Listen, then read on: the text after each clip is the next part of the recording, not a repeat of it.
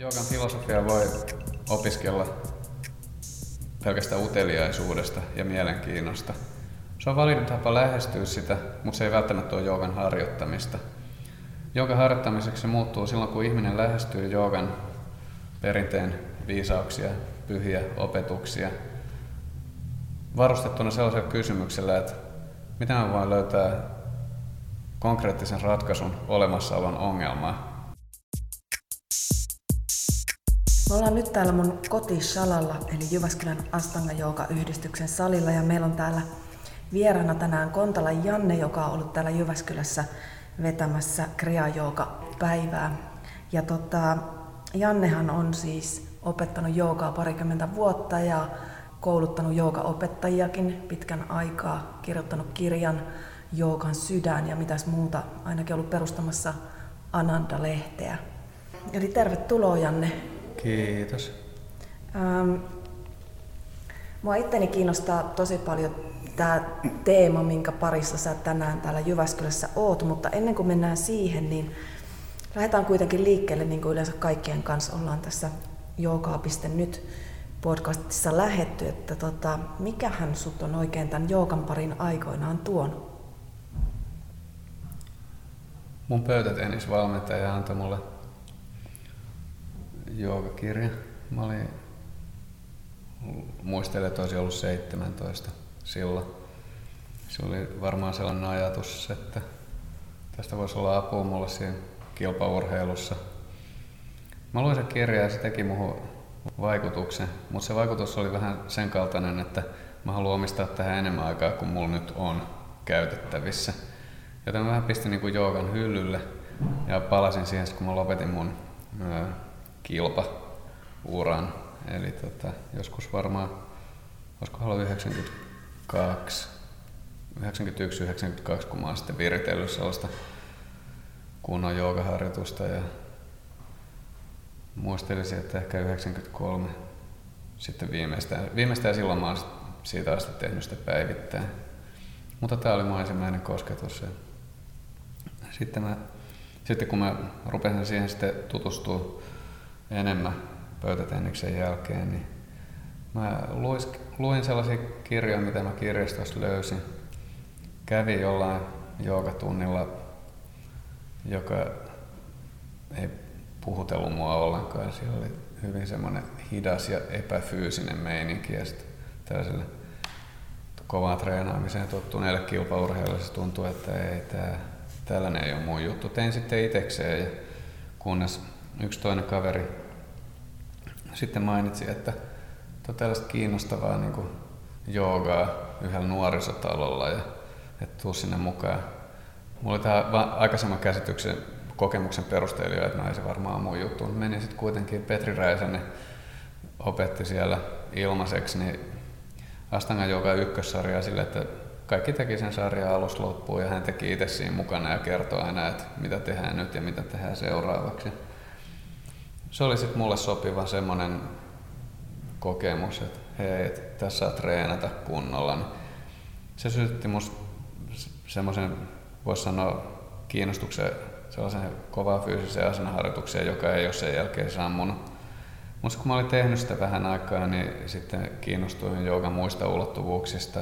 Halusin tietää, mistä siinä on oikea kysymys. Ja rupesin lukea alan kirjallisuutta ja harjoittaa meditaatioa. Ja kokeilin useampia eri meditaatiomenetelmiä, päädyin mantra-meditaatioon. Ja, ja sitten aloin opiskelemaan joogan filosofiaa ja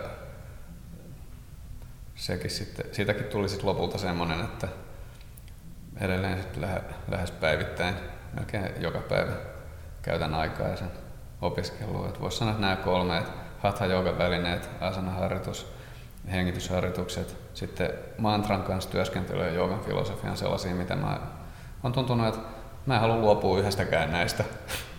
Monilla harjoittajilla on semmoinen painotus, että painottuu meditaatio tai painottuu fyysiseen, mutta musta jotenkin on aina tuntunut ja edelleen tuntuu siltä, että mä en kumpaakaan halua karsia mun harjoituksesta pois. Muistaakseni silloin ihan alun perin, että mikä, mikä asia sus, niin kun puhutteli sua, kun sä eka kertaa jotenkin olit joogan kanssa tekemisissä, kun sä luit sitä kirjaa silloin 17-vuotiaana tai jotain? Hmm. Semmoinen ajatus siitä, että ihmisyyttä ei voi tiivistää tällaisiin pinnallisiin juttuihin, mitä me voidaan havaita meidän aisteilla, niin kuin meidän fyysinen keho, eikä edes meidän mielen pinnallinen toiminta. Ajatus sellaisesta ää, metafyysisestä olennosta, joka tarkkailee ja todistaa oman kulkuvälineensä, kehonsa, mielensä ja ympäristönsä ilmiöitä.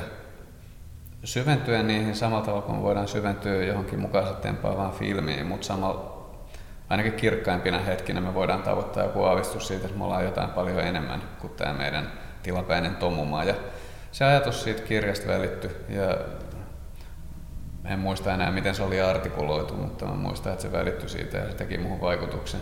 Se tuntui luonnolliselta. Ja sitten meditaatioharjoituksen myötä se on konkretisoitunut sillä tavalla kokemuksellisesti, että se, se tavallaan se, mistä kirja, kirja puhuu teoreettisesti, niin sitten se, siitä voi tavoittaa kokemuksellisesti jotain meditatiivisissa harjoituksissa. Sä lähit sitten lopuimme aika intensiivisesti sitten tuonne joukan tielle. Kuinka nopeasti siitä tuli sulle myös sitten ammatti, tai kuinka nopeasti sä tiesit, että tämä tulee olemaan se sun polkus? Hmm. hmm.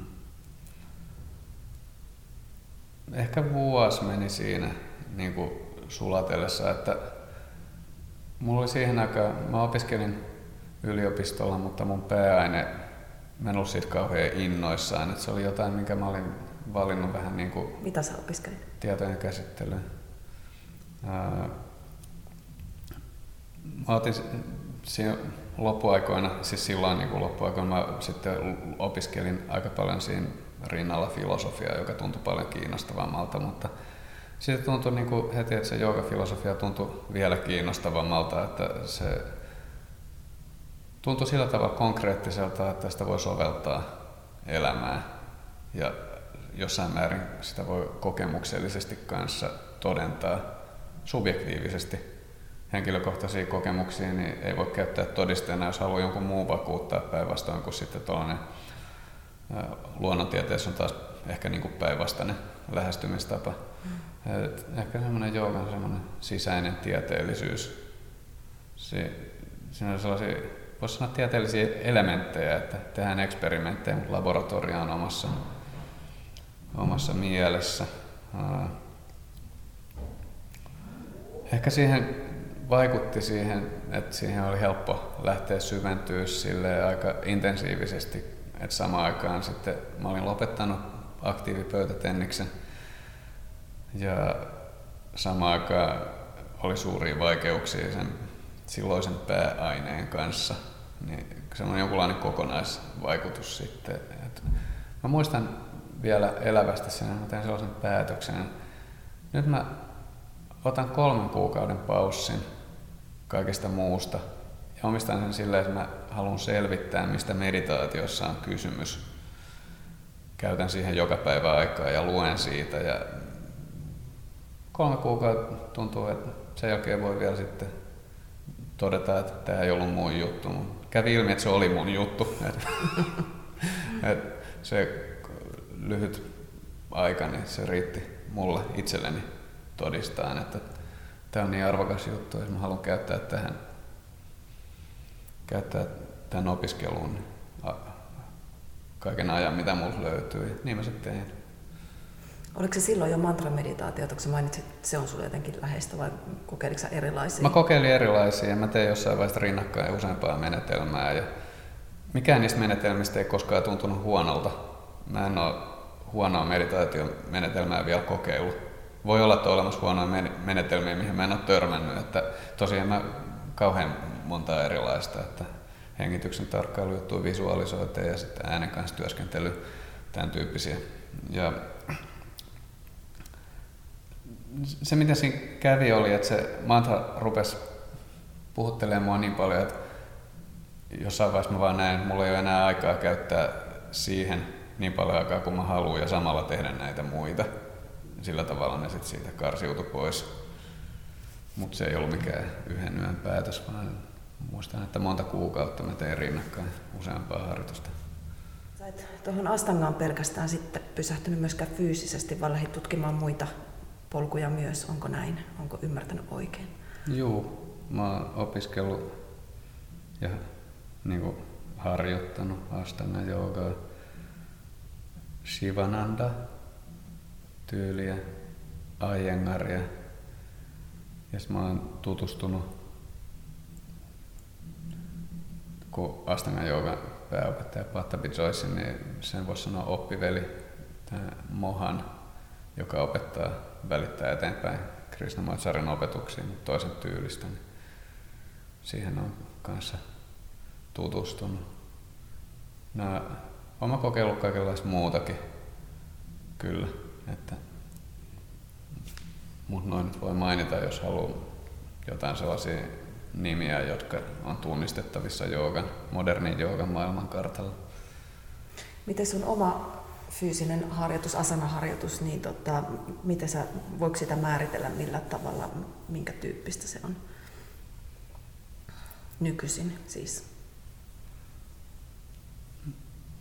Mulla ehkä 15 vuotta sitten sammu sen tyyppinen kipinä, mikä liittyy sellaiseen urheilulliseen lähestymistapaan, että katsotaan miten paljon voi omia rajoja venyttää ja oppia vaikeamman ja ihmeellisemmän näköisiä asanoita. Ja sen jälkeen se asanaharjoitus on enemmän määrittänyt sen sisäinen puoli, hengitys ja meditatiivinen kokemus asanaharjoituksessa, jossa se ulkoinen muoto ei ole silleen, että sillä ei olisi merkitystä, mutta se mun omassa mielessäni näyttelee vähemmän tärkeitä sijaa ja mä oon enemmän kiinnostunut siitä sisäisestä tapahtuma-avaruudesta, mikä siellä avautuu, joka toisaalta ei ole mahdollistakaan, että sisäisestä puolesta pääsisi kiinni niin kauan kuin kaikki mitä sä teet on uutta ja jännittävää, koska silloin se menee siihen uutuuteen ja jännittävyyteen. Mm. Kun taas sit, kun joku asia on, sen ulkoinen muoto on tuttu, niin se mahdollistaa huomion kohdistamisen johonkin pintaa syvemmällä olevaan. Mm.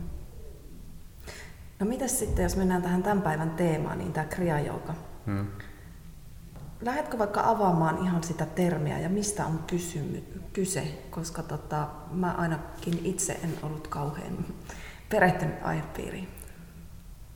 Mikä sinänsä oli hauskaa, kun sitten kun opetit aiheeseen liittyen, niin kuulosti jotenkin kauhean tutulta ja luontevalta monet asiat. Se johtuu ehkä sun opetustyylistä tai sitten, että siinä kriya on jotain hyvin tuttua myös. Mutta että mitä se on?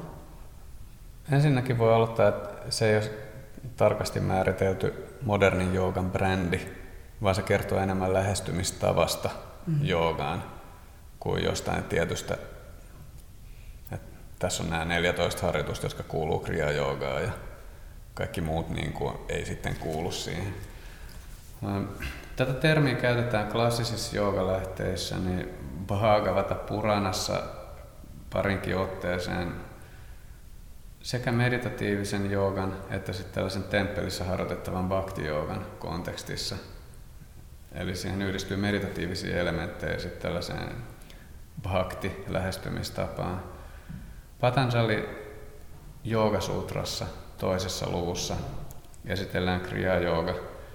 Ja siinä kohtaa bhakti on myös mukana, mutta voisi sanoa, että kun siellä Bhagavata Puranassa on hallitseva elementti, niin Patanjali Sutrassa se on ää, yksi elementti. Mm. Sen lisäksi sana kriya esiintyy ää, kyllä joogan kontekstissa ilman, että sillä viitataan tiettyyn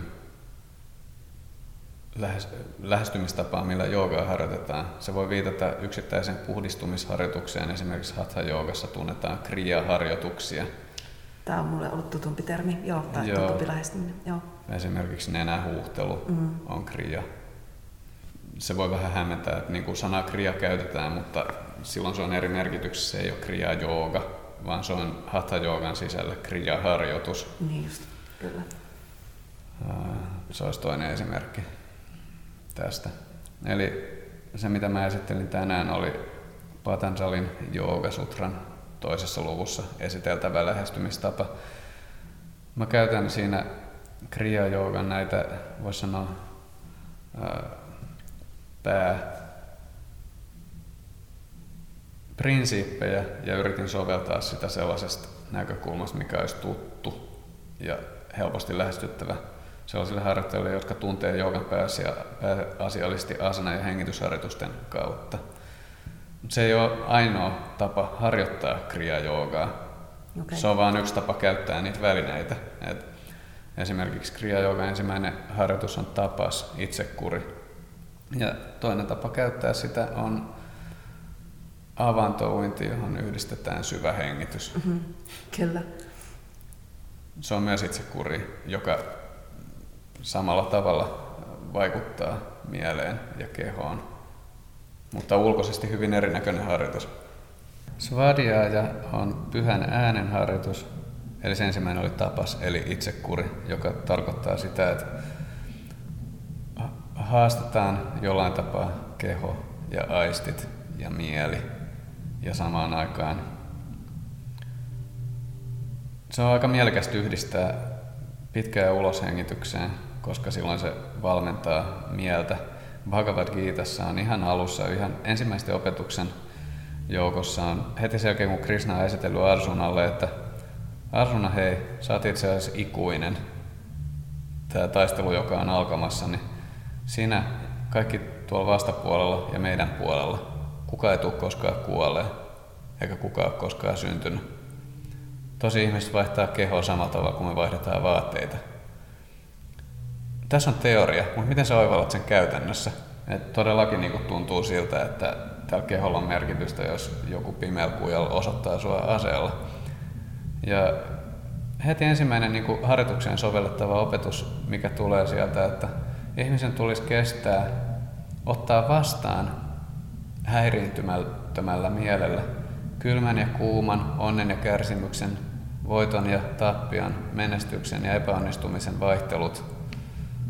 Sellainen henkilö kelvollistuu saavuttamaan vapautuksen ja oivaltamaan itsensä. Ja tämä Kriya tapas harjoitus on, voisi sanoa, että tietyllä tapaa toimii pintatasolla, eli valmentaa meitä suhtautuu meidän kehoon ja mieleen meidän instrumentteina ja kulkuvälineinä, mutta ei omana itsenämme. Se opettaa ottamaan etäisyyttä. Seuraava harjoituskokonaisuus, jonka nimi on Svadhyaya, se on yleisnimitys, mä kutsun näitä pyhän äänen harjoituksiksi. Joskus sitä näkee käännettävän itse tutkiskeluksi, koska jos sen sanskrit-sanan, josta lähtee pilkkomaan, niin sieltä voi löytyä sen suuntaisia merkityksiä, mutta traditionaalisesti sitä ei ole koskaan käytetty siinä mielessä kuin jossain, jos ihminen niin kuin istuu sohvalle ja pohtii omaa elämäänsä. Se ei ole. Svadhyaya on sellaiset pyhän äänen harjoitukset, käytetään ääntä strukturoidulla tavalla. Se muistuttaa ihan kunnon joogaharjoitusta. Mutta se referenssi itseen tarkoittaa sitä, että ne on harjoituksia, joiden tarkoitus on tuoda meidät lähemmäksi meidän todellista itseä, eli suunnata tietoisuus ulkomaailman hälinästä, aistien taipumuksesta juosta aistikohteiden perässä ja välttää kaikkea, mikä tuntuu vaikealta. Kääntää se huomio sieltä pintatasolta sisäänpäin auttaa mieltä rauhoittumaan, jotta se voisi toimia sellaisena instrumenttina. Vähän niin kuin likainen peili, kun sen putsaa, siitä voi nähdä itsensä. Tai jos tuuli tyyntyy, niin järven pinnasta voi nähdä heijastuksen itsestään. Samalla tavalla Svadjajan tarkoitus on näillä ääniharjoituksilla puhdistaa meidän mielen peiliä, mutta tapas teki jo sitä. Se, se rauhoittaa jo mieltä, joten tämä Svadjajan ääneen liittyvät harjoitukset ne menee pintaa syvemmälle. Ne ei puhdista pelkästään mielen pintatasoa, vaan ne rupeaa operoimaan sanskaaroiden eli painaumien meidän alitajunnasta löytyvän materiaalin tasolla. Ja se on poikkeuksellista, koska niihin on vaikea päästä käsiksi. Me huomataan painauma vasta sitten, kun usein kun on liian myöhäistä. Et mä räjähdin jo, ja se tuli jostain, mä en osannut aavistaa sitä. Toki niin kuin, tulemalla tietoiseksi omista taipumuksista, niin ei ole sille, että niille ei voisi tehdä mitään. Mutta nämä Svadjajan ääniharjoitukset, ne, ainakin osa niistä menee jo niin kuin, ei tarvitse olla kauhean pitkää harjoittanut, edistynyt meditaatioharjoittaja voi saada jonkunlaista, jonkunlaista vaikutusta aikaiseksi myös sillä tasolla. Ja ne harjoitukset ei ole mitenkään välttämättä tosiaan nyt edes kovin monimutkaisia. Että, että, että, ei ne ole hämmentävää yksinkertaisia. Se monimutkaisuus löytyy kuitenkin meidän omasta mielestä, että ne on kaikkea muut kuin helppoja. Mutta ne on niinku riittävän yksinkertaisia, että niinku yhdessä päivässä pystyy esittelemään sellaisen harjoitusohjelman, minkä kanssa ihminen voi tehdä töitä lopun elämää. Periaatteessa niinku yksinkertaisuus kulkee sillä tasolla, vaikka toki mä suosittelisin kenelle tahansa, joka on tosissaan, että opiskelee sitä pikkasen enemmän. Mutta voidaan kiteyttää, että se voi olla niinku yksinkertaisimmillaan noin yksinkertaista, miten matrojen kanssa tehdään töitä. Ja, mutta sitten kun lähtee, siinä on kolme asiaa sinä, eli puhdas tietoisuus, sitten mantra ja sen ääni, ja kolmas on sun mieli. Ja se sun mieli saa parhaat allergiakohtauksensa sillä hetkellä, kun sä yrität keskittyä siihen mantraan. Ja sen takia ne kaikki muut opetukset on tärkeitä, koska ne tekee lähes mahdottomasta melkein mahdollisen.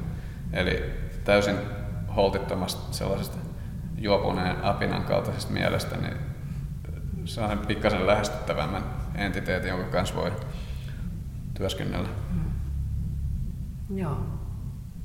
Mutta on svadia ja siinä on vielä kolmas harjoituskokonaisuus. Haluatko kysyä lisää tuosta äänen harjoittamista vai? No ei oikeastaan, mulla se vaan jäi päivällä mieleen, että tähän kokonaisuuteen, tähän äänikokonaisuuteen liittyy myös sitten tota filosofian. Joo, se liittyy siihen, mutta filosofia sitä voi opiskella monella tavalla. Ja se tapa, millä sitä lähestyy, vaikuttaa suoraan siihen, onko se harjoitus vai ei. Siihen voi, joogan filosofia voi opiskella pelkästään uteliaisuudesta ja mielenkiinnosta. Se on validi tapa lähestyä sitä, mutta se ei välttämättä ole joogan harjoittamista. Joogan harjoittamiseksi se muuttuu silloin, kun ihminen lähestyy joogan perinteen viisauksia, pyhiä opetuksia varustettuna sellaisella kysymyksellä, että miten mä voin löytää konkreettisen ratkaisun olemassaolon ongelmaan.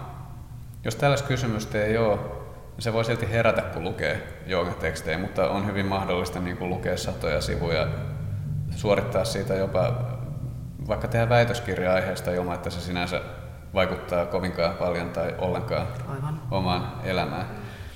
Eli siinä on, tämä on yksi puoli, mitä harjoittaja itse lähestyy sitä opiskelua.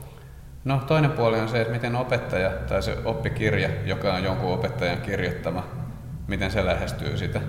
Oppilas voi olla vilpitön, mutta jos opettajalla on semmoinen lähestymistapa, että se ei ole kiinnostunut elämään sitä todeksi omassa elämässään, niin silloin mun oma kokemus, mä uskon aika monien harjoittajien kokemus on se, että voidaan lukea huikeita faktatietoa joogasta, joka jostain syystä ei kerta kaikkiaan vaan kosketa sillä tavalla, että tuntuisi, että mä haluaisin millään tapaa muuttaa mun elämää.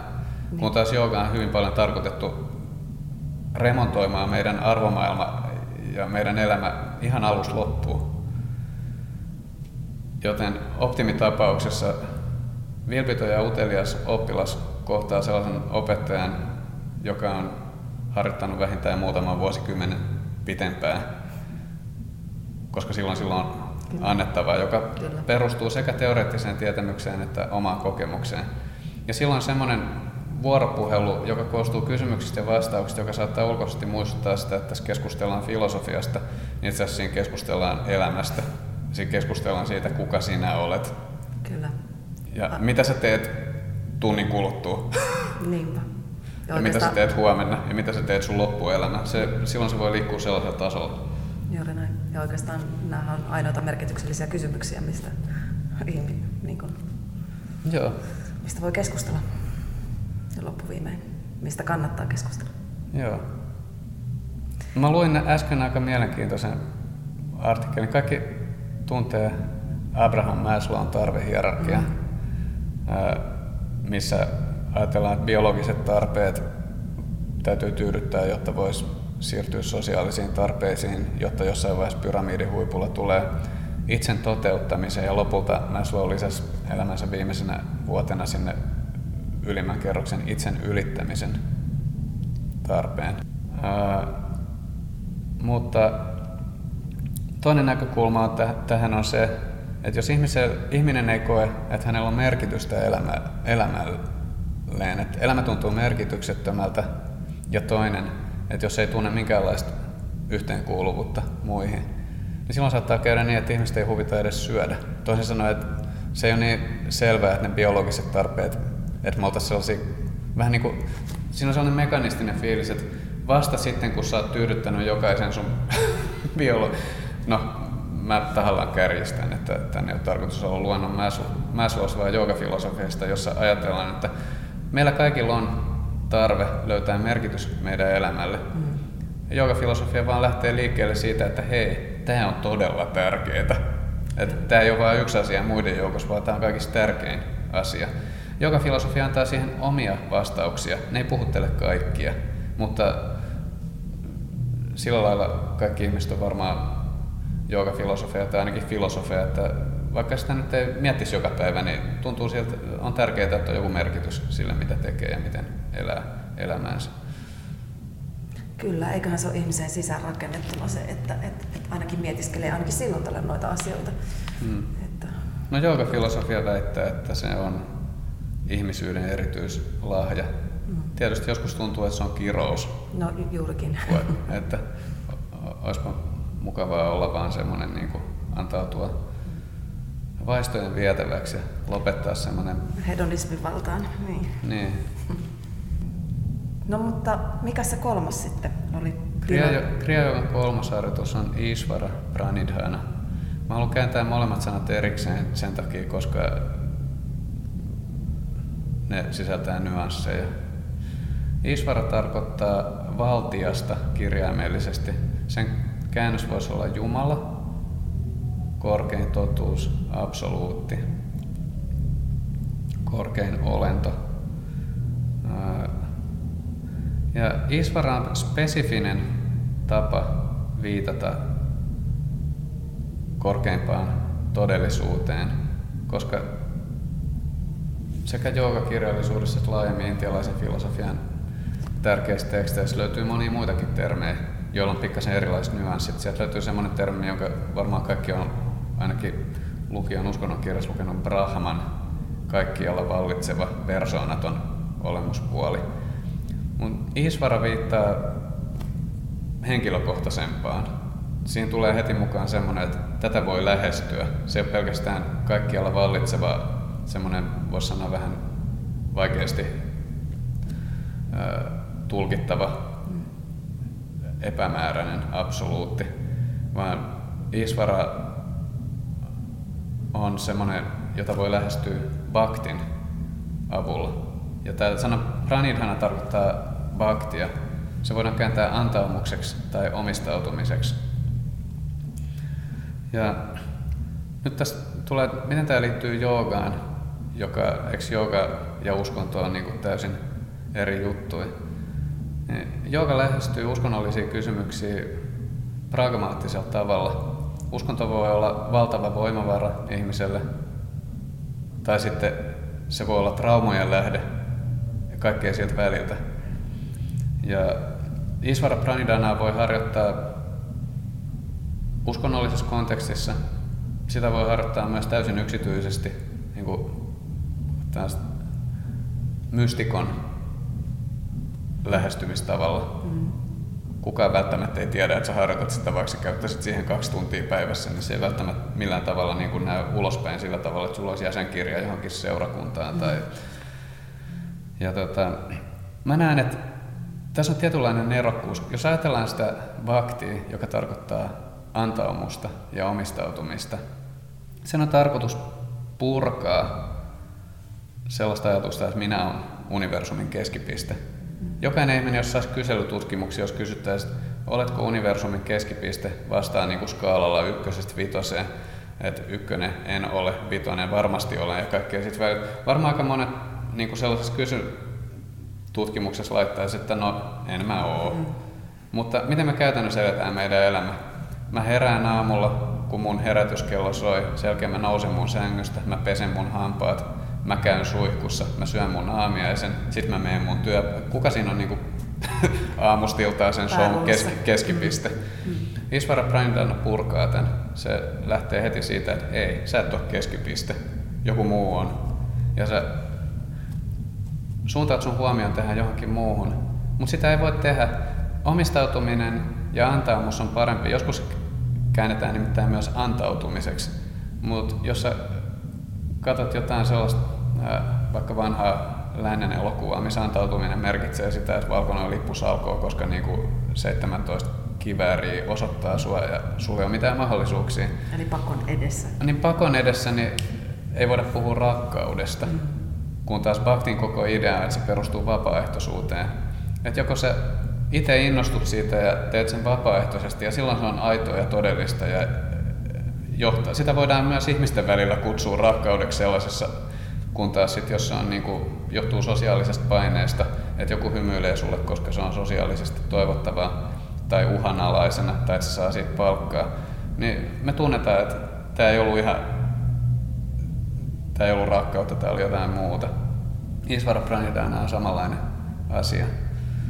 Ja tästä syystä, kun mä oon opettanut sitä, niin mä oon ajatellut, että sama kun mä, mulla, mä oon itse saanut initiaation traditionaaliseen ö, oppilasketjuun, jonka ö, juontaa juurensa satoja vuosia ja harjoittajan sukupolvia taaksepäin, niin mä en halua lähteä sitä niin kuin, myymään muille sillä tavalla, että se olisi joku edellytys, että muiden tarvii seurata samaa lähestymistapaa. Eli mä ajattelen, että se on tärkeämpää, että löytää sellaisen lähestymistavan, mistä oikeasti aidosti innostuu. Mukaan lukien kanssa sen, että ei tämä asia kiinnosta ollenkaan, niin ei se mitään. Joogalla on muita työkaluja, kyllä. Mutta Kriya-joogassa tämä on yksi näistä kolmesta pääasiallisesta harjoituksesta. Onko sinulla tullut vastaan sitten, että jotkut ihmiset on hyvin vakamuksellisesti ateisteja, että et, onko heille vaikea tuo kriajoka käsite? Näinhän tietysti kun on, on jotenkin itsestään selvää, että et, niin kun, että tuolla jotain suurempaa on ja näin, niin tämä on hirveän helppo niellä tämä ajatus, mutta onko tullut sellaisia ihmisiä vastaan, joille toi on vaikea? On. Mä luulen, että jokainen pitempään, niin kuin jos käy millä tahansa joogatunnilla, niin huomaa, että joogaharrastajat on mun mielestä niin kuin ihastuttavan kirjavaa porukkaa. Että meitä löytyy ihan joka lähtöä. Ja mä oon itse opettanut joogaa ja harjoittanut joogaa yhdessä niin kuin varmaan niin kuin kaikki isommat maailman uskonnot saadaan lueteltua oikeasti ihan kaikki. Ja sitten niin ateistit, New Age, ihan koko skaala. Ja samaan aikaan voi tuntea, että no mutta meitä yhdistää tämä kiinnostus tähän joogaan. Ja ainakin kiinnostus siihen, että me halutaan oppia tuntea itseämme, miten me sitten mielemmekään itsemme. Että ajatellaanko me itseämme metafyysisenä olentona vai, vai ainesosien summana, mutta meillä on kaikilla jonkunlainen käsitys minästä ja joka tarjoaa työkaluisen hahmottamiseen. Ja, mutta joo, lyhyesti, tämä oli vähän pidennetty versio lyhyestä vastauksesta. Kyllä mä oon törmännyt sellaisia ihmisiä, mutta se ei ole millään tapaa estänyt sitä, että mulla on kiva joogaan liittyvissä merkeissä. Kyllä. Mutta äsken esimerkiksi vähän aikaa sitten niin tekemässä sellaista niin kuin nauhoittamassa, nauhoittamassa mantra-levyä. Mä sain syntymäpäivän lahjaksi niin mun oppilailta ja ystäviltä, niin saa yllättävän lahjan niin studioaikaa äänittää mantralevy. Ja meillä oli aika hieno, hieno äänityssessio. Me, aluksi mä ajattelin, että me ei seurata Aki Kaurismäen periaatetta, että kun hänet kysyttiin, että sä kuulema, sä kuulema tota, pidät vain yhdet harjoitukset ennen niin kuin filmausta. Ja hän vastasi, että ei vaan hän filmaa harjoitukset. niin, ekaksi mä ajattelin, että mennään sillä, mutta sitten tota, me päädyttiin siihen, me yhden kerran soitetaan läpi ja sen jälkeen nauhoitetaan. Mutta meidän porukas, niin mun vaimo oli siellä, me ollaan niin laulettu yhdessä ja soitettu yhdessä. Ja se oli pari henkilöä, joka opettaja, kollega, Emma, joka oppilas. siellä oli muutama henkilö, joiden kanssa mä en ole ikinä laulanut mantroa yhdessä. Ja se meni ihan hyvin. Ja mä oon aika varma, että meillä ei koko porukalla ollut ihan sama maailman kuva tai maailmankatsomus. Mutta löysitte yhteisen sävelen. No ainakin tota, studio-omistajan mielestä, että tota, se sanoi, että oli harvinaisen hyvä meininki, että hän ei ole sellaista nähnyt ikinä. Että ensinnäkään sellaista, että niinku biisit menee niinku niin hyvin ilman mitään harjoituksia, mutta sitten toinen, että niinku, et tuntuu, että kaikilla on vaan hauskaa siellä sen sijaan mietittäisiin, miten tässä toi meni nyt pieleen joku juttu. Milloin levy tulee ulos? Mm, ja en mä tiedä. Se ei ole mun käsissä tällä hetkellä. Se on, se, nauhoitukset on valmiit. Että se täytyy sitten työstää sellaiseen kuntoon. Levystä tuli mieleen, täällä kun ollaan täällä Jyväskylän Astanga Jouka-yhdistyksen Shalalla, niin täällä on alakerrassa on toi tanssisali Lutakon konserttialue tai, tai bändi, bänditila, niin sieltä kuuluu, saattaa kuulla tähän läpikin pikkasen heavy metallia tänne hmm. keskustelun taustalle, mutta ei anneta se häiritä. Tota, joo, eli nyt me päästiin, saatiin käytyä läpi noin kolme tavallaan peruspalikkaa, mitä sä oot tänään opettanut tuosta Kriya-joukasta, mutta miten kun sulla oli varmaan tänäänkin suurin osa oppilaista, kun olet täällä Astanga-joukasalilla, niin oli, oli Astangia, jotka, joille käytännössä aika monelle varmaan tarkoittaa jooga yhtä kuin tota omaa asana-harjoitusta. Hmm. Niin tota, miten sä heitä, niin kun, minkälaisia pelimerkkejä sä niin kun, tänään annoit, miten voi niin kun, asana-harjoitukseen yhdistää näitä kriajoukan periaatteita? Pikkasen erilainen työskentely hengityksen kanssa, yksi. Ja sitten toinen, jotta se voisi mahdollistua, niin kuinka modifioida itselle tuttua asanaa sellaisella tavalla, että se tukee nimenomaan sitä hengitystyöskentelyä sen sijaan, että se tukee jotain muuta. Esimerkiksi, että haluaa näyttää muille, miten hienosti pystyy tekemään, tai että niin haluaa mennä eteenpäin asanasta toiseen, niin ei. Että tämä hetki ja tämä hengitys ja siihen liittyvä mahdollisuus mielen pysäyttämiseen on ainutlaatuinen. Sitä ei kannata, mikään muu ei ole sen tärkeämpää. Se on yksi, sitä voi soveltaa kaikkeen asana-harjoitukseen. Toinen on inversioiden eli ylösalasin, ylösalasten asanoiden tärkeimmät, mitä me tunnetaan, on sirsasana ja sarvanga-asana. Eli päällä seisonta ja niskahartiaseisonta. Joo, niin kuinka saada niiden vaikutukset, kuinka tehostaa niiden vaikutuksia, tai sanotaan, että kuinka saada ne hyödyt, meditatiiviset hyödyt niistä asanoista. Jokainen, joka on tehnyt niitä pitempään, niin on, tietää, niiden ei tarvitse kuulla tätä ohjelmaa tietääkseen, että niillä on meditatiivisia vaikutuksia. Joten yksi osa on, kuinka korostaa niiden meditatiivisia vaikutuksia. Mutta silloin siinä tulee kaksi kysymystä, joihin mä oon tänään yrittänyt vastata. Toinen on kesto, koska niihin pätee, että niin kauan kuin se on lyhyt kestossa se harjoitus, siinä ei päästä vielä sille sellaiselle meditatiiviselle puolelle, niin sitä täytyy viettää vähän pitempään aikaa. Eli kuinka sä voit lisätä sitä aikaa, vaikka sulle ei vielä olisi valmiuksia tehdä sitä siinä niin sanotussa klassisessa asanassa, eli variaatioita, joita yhdistämällä saadaan pitkäkestoisuutta siihen harjoitukseen. Ja toinen on sitten, se liittyy tähän, mutta se on eri lähestymiskulma. Mitä jos on joku fyysinen este, vaikka niskavamma tai joku muu, mikä tekee näistä harjoituksista epämiellyttäviä, kuinka saada niitä vaikutuksia. Eli t- mut tavallaan niin kuin sama vastaus, että mitä, mitä muita asenoittoja, joilla on samankaltaiset vaikutukset ja niitä yhdistämällä paketiksi voidaan saada kokonaisvaltainen inversiokokemus. Mä sanoisin, että se oli toinen semmoinen tärkeä juttu, mitä me ollaan tänään opiskeltu. Ja kolmas on ää, liikkeen käyttäminen hidastamiseen, mielen hidastamiseen.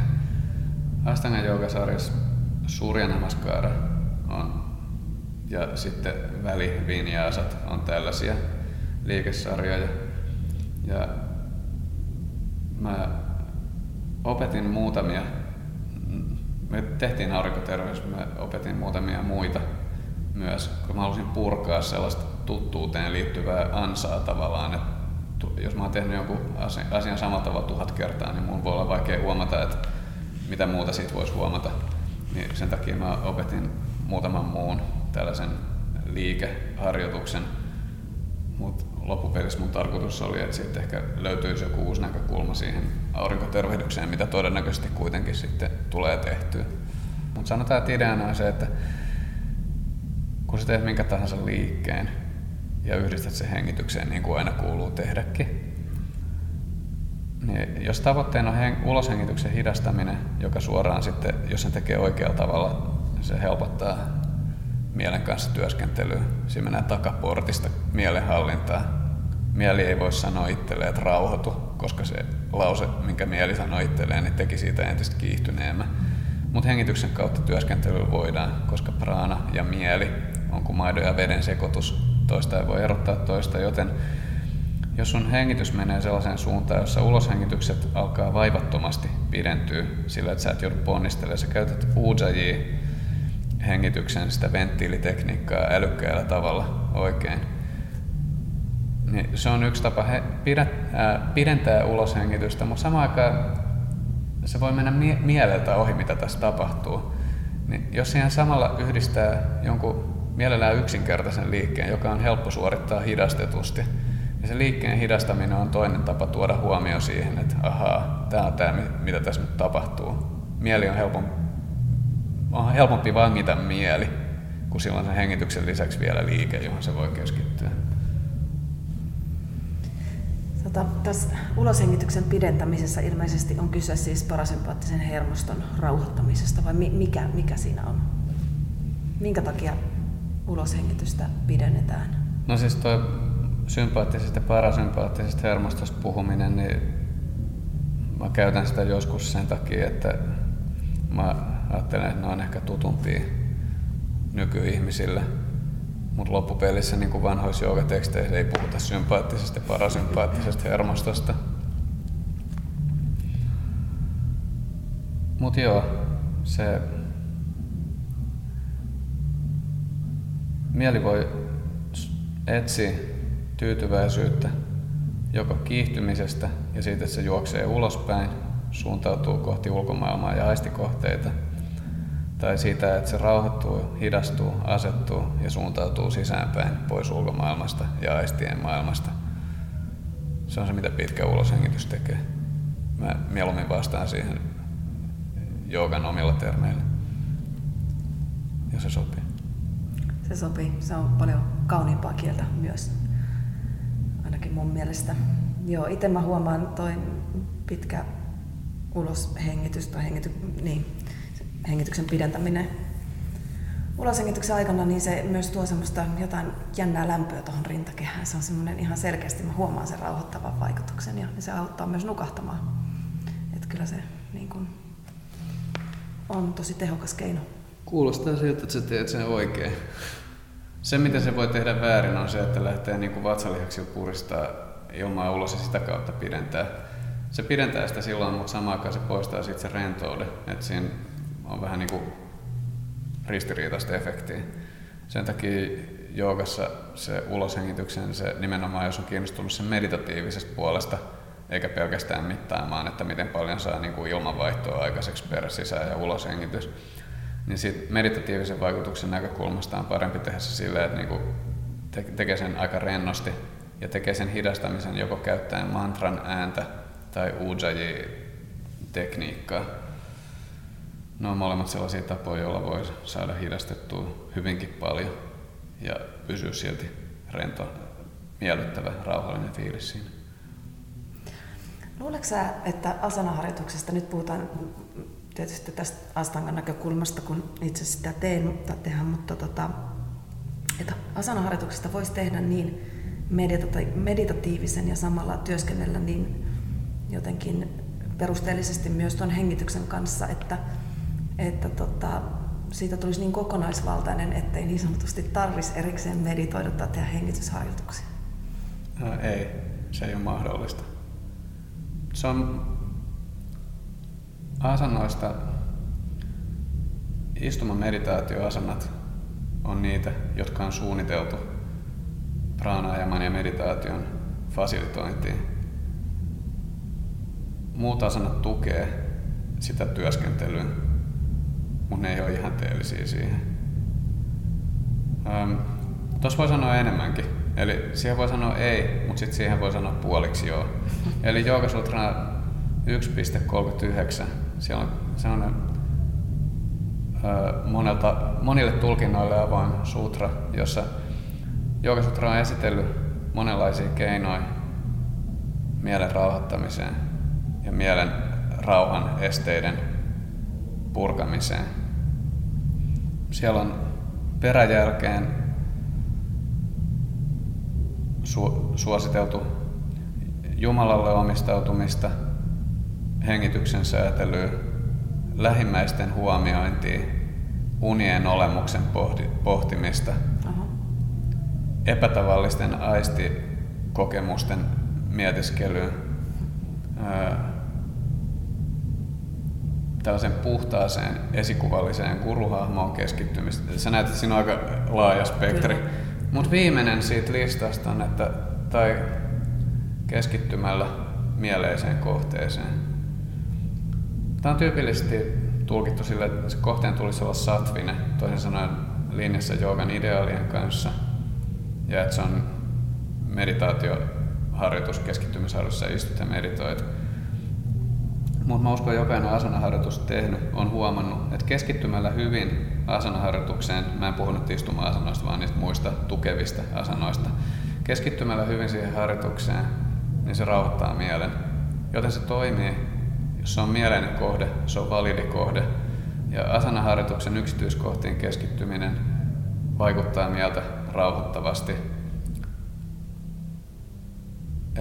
Eli sitä voi käyttää meditaation apuharjoituksena, mutta jos sä oot kiinnostunut meditaatiosta, missä pyritään loppupeleissä mielen täydelliseen pysäyttämiseen, niin silloin voi kysyä, että miksi sä tekisit sitä jossain harjoituksessa, missä se harjoituksen luonne tekee siitä vaikeampaa. Tämä on mun kysymys. Koska jos me kunnon meditaatioharjoitukset, niin 20 minuuttia on lyhyt aika. Se on lyhin aika, mitä voi suositella, jotta yhteen kohteeseen keskittymistä, että sä voit kokea riittävän usein, mitä siinä tapahtuu. Mutta kun meditaatioharjoittajat, ei ole mitenkään harvinaista käyttää vaikka kaksi tuntia yhteen putkeen. Kuinka monessa seisoma-asenassa voit olla kaksi tuntia trikona-asenassa, sitten toiset kaksi tuntia toiselle puolelle. Toki, jos siihen pystyy, niin huikeeta. Mutta siinäkin tapauksessa mä miettisin, että mut, miksi te silti niin tekisi istumaan meditaatio? Niin, meissä varmaan aika monessa kuitenkin on syvällä se pieni suorittaja, joka haluaa myös sitten tota fyysistä puolta, varsinkin astanga joka puolella. Siis totta kai, mä en ollenkaan kiistä, mä haluan myös sitä fyysistä puolta, mm. mutta meidän ei pitäisi valehdella itsellemme ja ajatella, että koska mä tykkään fyysisestä puolesta, niin sen takia mä voin saavuttaa joogan päämäärän. Joogan päämäärä on metafyysinen. Sitä ei määritelmällisesti voi saavuttaa fyysisillä työkaluilla. Niin. Se tahtoo unohtua aika, aika monelta varmaan nykyjoogilta. Siis, asana, miten Joogasutra määrittelee asana, mihin se johtaa? Siihen, että kaksinaisuudessa lakkaa häiritsemästä. Toisaalta se johtaa sellaiseen tilaan, että sä et tiedosta sun kehoa. Ja sen tarkoitus on mahdollistaa pranayama. Pranayama ei tarkoita sitä, että sä hengität 6 sekuntia sisään ja 6 sekuntia ulos. Pranayama tähtää siihen, että hengityksen liike lakkaa. Helpoin tapa tutustua siihen, tai mun mielestä se on käytännöllisin tapa tutustua siihen ja soveltaa sitä sellaisella alkeistasolla, millä me liikutaan. On lähteä tutkimaan jos lähtee tutkimaan omaa hengitystä, niin alkaa ensin miellyttävällä tavalla antaa ulos hengityksen pidentyä. ja sitten lähtee tutkimaan sen lopussa olevaa pientä taukoa ennen kuin seuraava sisähengitys alkaa. Ja huomata, miten siinä voi hetkittäin kokea sellaista, että koko praana on täydellisen levollisessa tilassa. Se on tosi miellyttävä olotila siinä. Joo, ja se on, se ei ole niin kauhean mystinen juttu. Se on siellä läsnä koko ajan.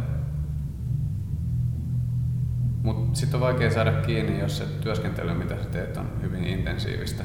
Niin.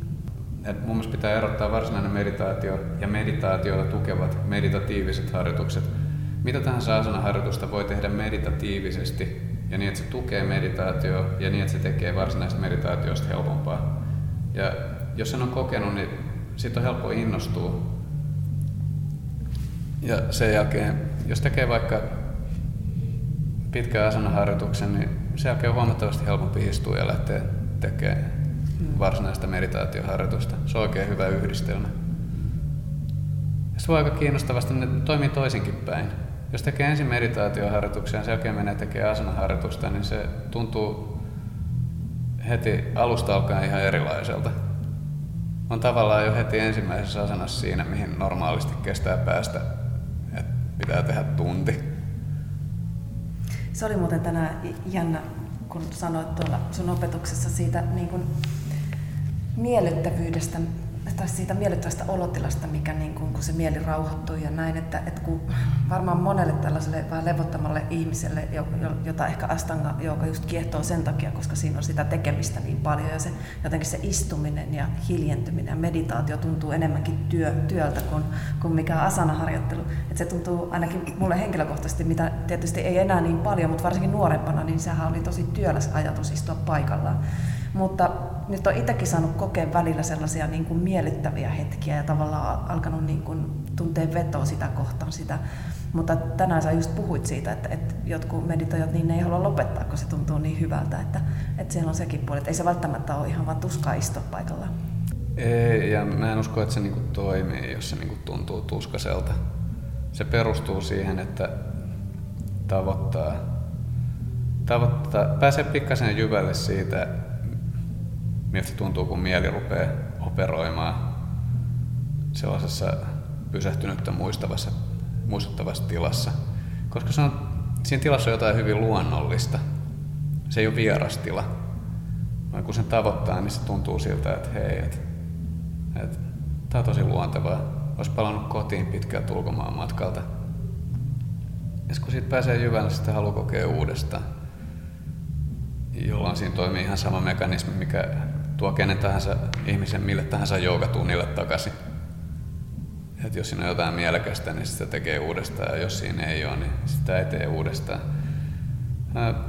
Jopa Joogasutra, joka on teksti, joka on suunnattu pääasiassa meditaatioharjoittajille, niin tunnustaa sen tosiasian, että on olemassa monenlaisia harjoittajia, joilla on erilaiset mieltymykset, joiden mielenhallinta on eri tasolla ja joille sopii erilaiset työkalut. Ja sitten myöhemmin koko hatha koskeva kirjallisuus nousee nimenomaan siitä huomiosta, että, että aika monet ilmeisesti ei tosta vaan niin kuin istu alas ja rupeaa meditoimaan, että hyvä, ei se mitään. Että tässä on niin kuin sen tyyppisiä harjoituksia, joilla voi kanavoida sitä meille, meissä olevaa aktiivista energiaa sellaisella tavalla, että se tukee joogassa eteenpäin menemistä. Et siitä siinä on kysymys ja ei siinä